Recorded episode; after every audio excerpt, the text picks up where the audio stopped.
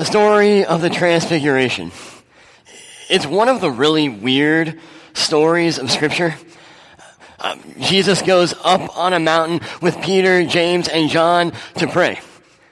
And suddenly Moses and Elijah, two men long since gone, appear with him in the flesh talking with Jesus.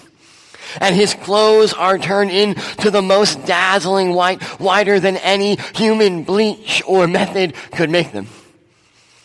And a cloud overshadows them, and as the disciples cower in fear, the Father speaks. This seems so distant from our everyday life. It seems so distant from the reality we experience. What are we supposed to do with this story? Well, I could preach as if it's an allegory about the mountaintop experiences of our lives and, and then coming back down into the valley. But that kind of seems to do a disservice to the text. And I think the way that it's set apart from all the experiences is part of the beauty of this text. It sets the contrast of Jesus' life, where here we see him in his glory, but frequently throughout his earthly ministry. Jesus' life is not this radiant, glory-filled life, but a life of simplicity and humility. A life that doesn't seem all that impressive. See, Jesus was an utterly simple man. He lived his life going around loving people, listening to people, talking to people, caring about people. It was utterly simple. Anyone can do it, and yet we find it so challenging. But think about it. For the first 30 years of Jesus' life, he lived in his hometown following his father Joseph's footsteps, going about his business, caring for his family. Nothing particularly extraordinary or remarkable. Even as he begins his ministry, he begins to walk from town to town in the small villages, staying in, in the back roads and backwoods in the far reaches of the empire. He's far away from the political center in Rome.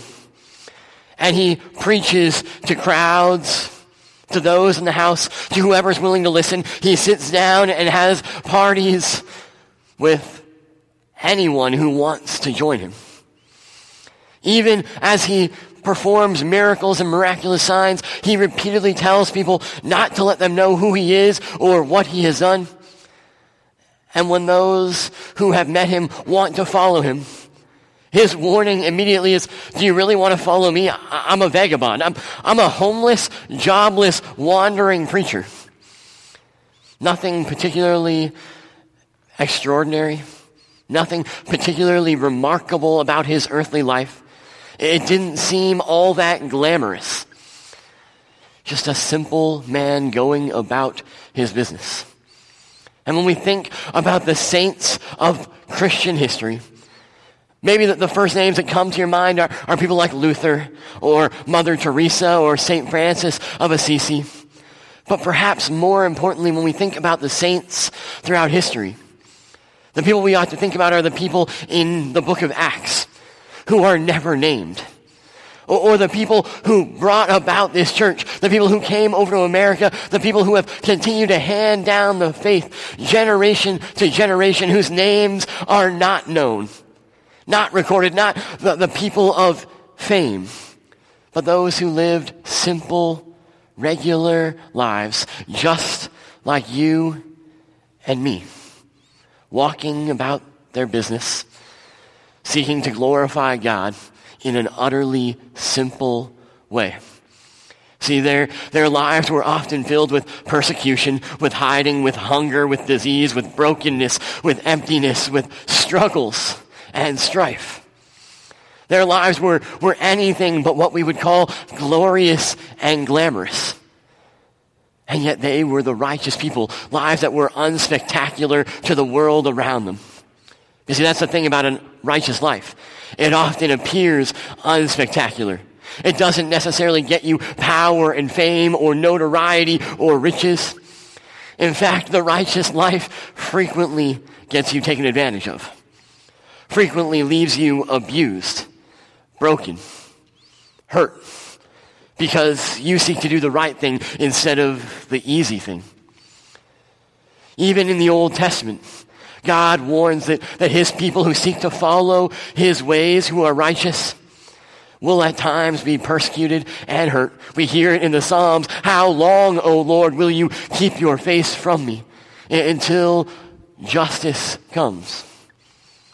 Even when we hear about God's promised servant to come, we hear that he's going to be one who isn't admired, one who isn't looked upon favorably, one who is bruised and broken who is despised and scorned, even though he was righteous. Just listen to the words of Isaiah chapter 53. He had no beauty or majesty to attract us to him. Nothing in his appearance that we should desire him. He was despised and rejected by mankind, a man of suffering and familiar with pain.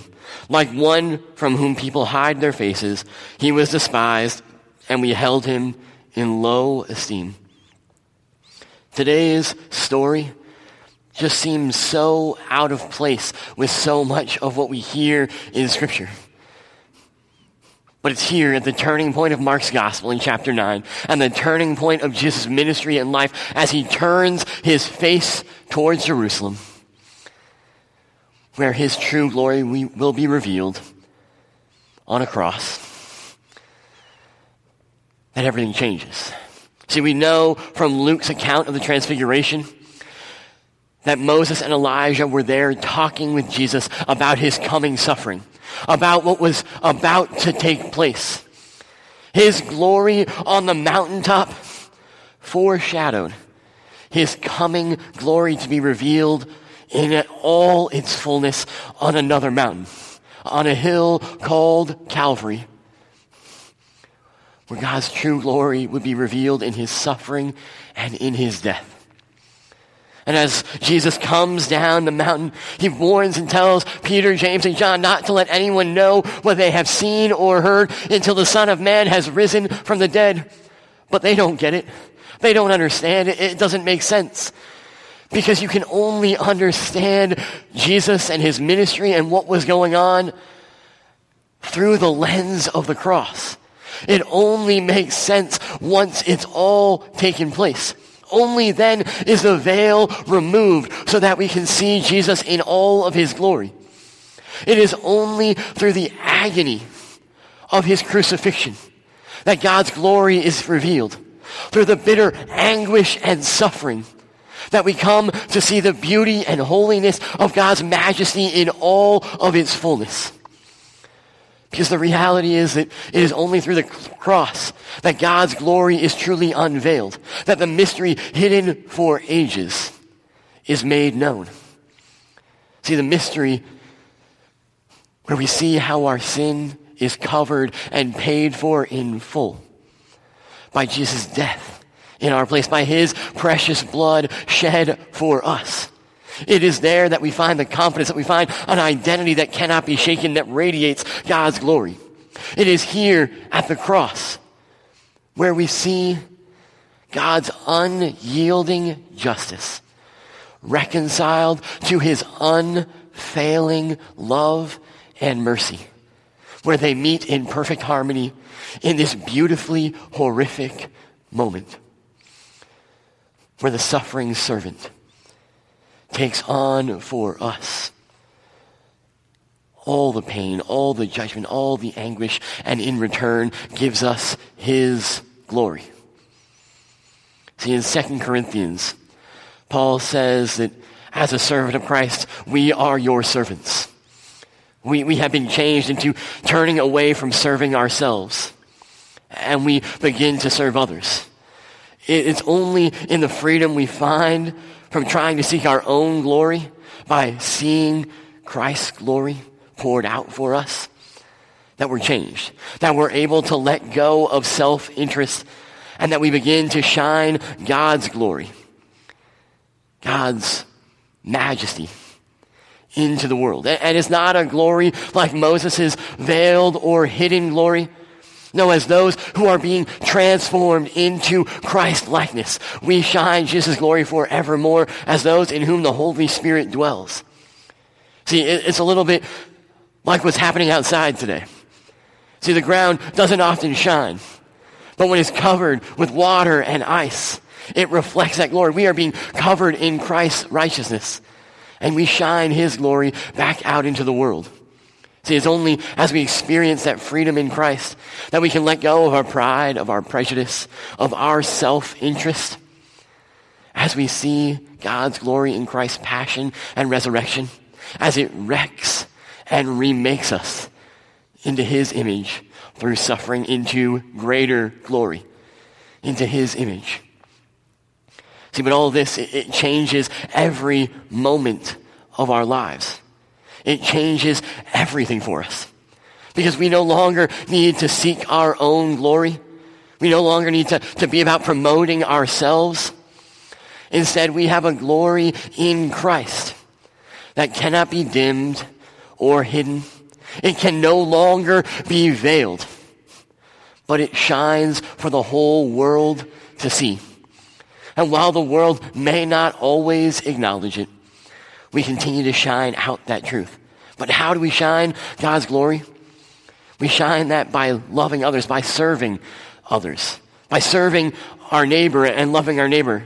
And while that does include the person that lives right next to us, I think it's more about the definition that Jesus gives. Who is your neighbor? It's whoever is in front of you. Whoever is there in that moment that we serve those people. Not because they deserve it, just as we did not deserve Jesus' love and service and his death in our place. But we serve and we love others because our Lord commanded it. And because we have seen his glory, his true glory in the suffering servant on the cross towards which we head in Lent and revealed and triumphed and vindicated in his glorious resurrection on Easter morning. Amen.